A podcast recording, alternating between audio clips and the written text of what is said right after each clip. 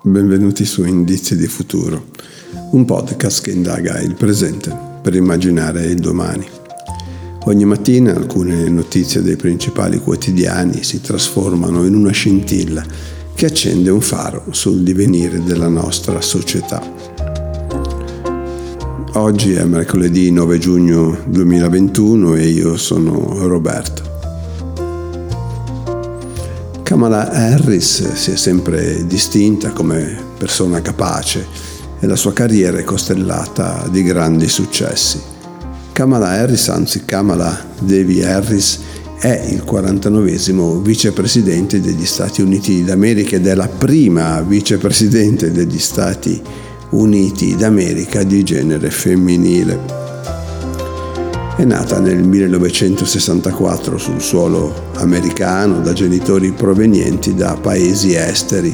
La madre, noto biologo che si è distinta nella ricerca medica per aver segnato importanti scoperte nell'ambito oncologico, e il padre invece proveniente dalla Giamaica, emerito professore alla Stanford University.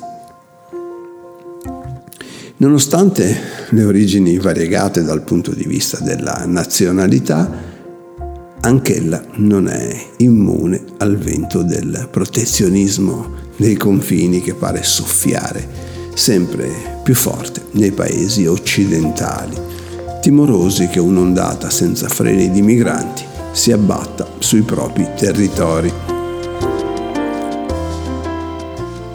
Nel suo primo discorso fuori dai confini statunitensi, a chi arriva dal Messico e dal Guatemala consiglia di non intraprendere il pericoloso viaggio verso il nord, perché i confini sono presidiati e coloro che non si muovono nella legalità saranno respinti. Un modo gentile per tracciare una linea di demarcazione profonda fra i paesi e innalzare un simbolico muro sulla frontiera.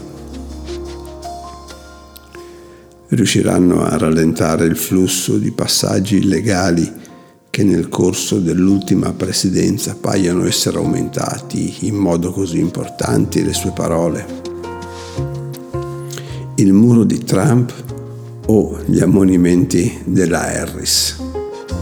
Chissà, pare comunque che nessuno sia immune a questo desiderio di chiudere le frontiere. Sempre in tema, un bimbo curdo naufragato circa un anno fa è stato trovato in questi giorni sulle coste norvegesi.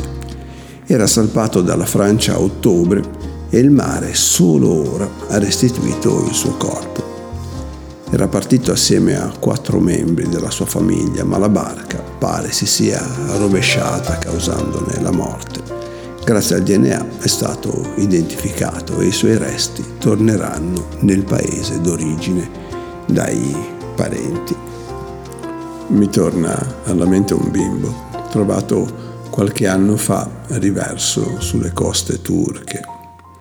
E proprio quella storia, o per meglio dire, quell'immagine, sarà di spunto per il primo episodio di un nuovo podcast. Il titolo sarà Scatti di memoria e si troverà dalla settimana prossima su tutte le piattaforme gratuite di streaming, con la puntata di presentazione. Si parlerà di immagini di persone qualsiasi divenute note per una foto che li ha ritratti in un particolare momento, in una particolare situazione. Insomma, immagini divenute icone. Sarei felice se lo seguiste. Frontex costa all'Europa quasi mezzo miliardo di euro ogni anno, ma i risultati scarseggiano. E la Corte dei Conti Europea boccia l'operato rivolto alla protezione dei confini europei. Il budget dovrebbe raddoppiare nei prossimi sei anni, ma qualcosa deve cambiare. L'Agenzia Europea della Guardia di Frontiere Costiere, ovvero il Frontex, non ha ottenuto giudizi favorevoli dai media e le autorità hanno ora istituito un gruppo di parlamentari per controllarne l'operato. Insomma, tempi duri per lavorare in un delicato settore che non vede tutti i paesi europei uniti di fronte a una scelta condivisa. E credo il grande lavoro sia proprio di carattere politico, ovvero il decidere cosa fare, perché chi sa cosa fare è poi in grado di individuare obiettivi e modus operandi per il loro raggiungimento. Bene, anche oggi abbiamo incontrato qualche indizio per il futuro.